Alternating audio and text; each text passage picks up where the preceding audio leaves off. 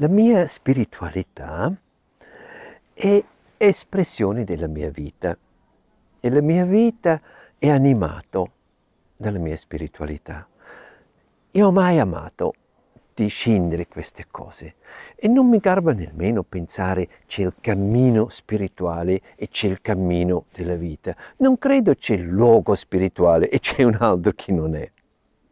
Ogni luogo ha la sua anima, ogni luogo ha il suo spirito e se non ce l'ha, ho imparato da Martin Buber, mettetela tu, sii tu questa anima di questo luogo come ci dice anche uh, Krishnamurti, come ci dice Rumi, i grandi saggi ci invitano a quello.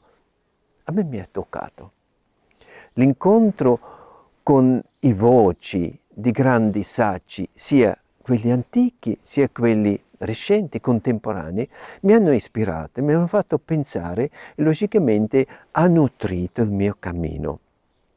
Sono nato in una famiglia cattolica, sono cresciuto intorno un po' alla Chiesa, sono cresciuto anche due anni in una scuola francescana che è stato meraviglioso e mi ha animato, mi ha dato un'impronta per la vita. Avevo un invito a una vita religiosa molto aperto e ho seguito quell'invito.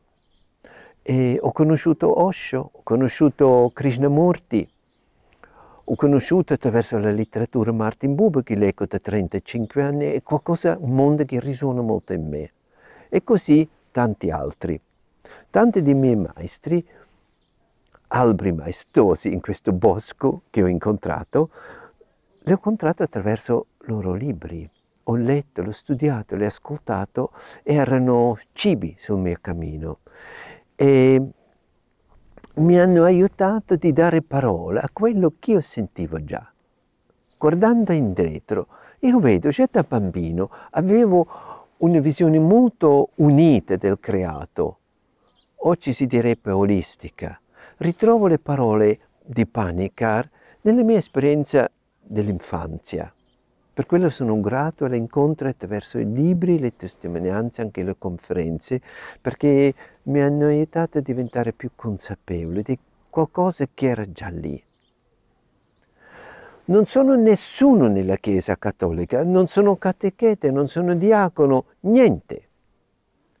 Sono Wolfgang ho partecipato e continuo a partecipare nella ricerca della vita, nella ricerca di Dio, nella ricerca del creato, nella ricerca di quello che è una sorgente per la nostra vita e lo condivido. Più di quello non pretendo di me e per me amare Dio è amare la vita e amare la vita in tutte le sue faccettature per me è amare Dio.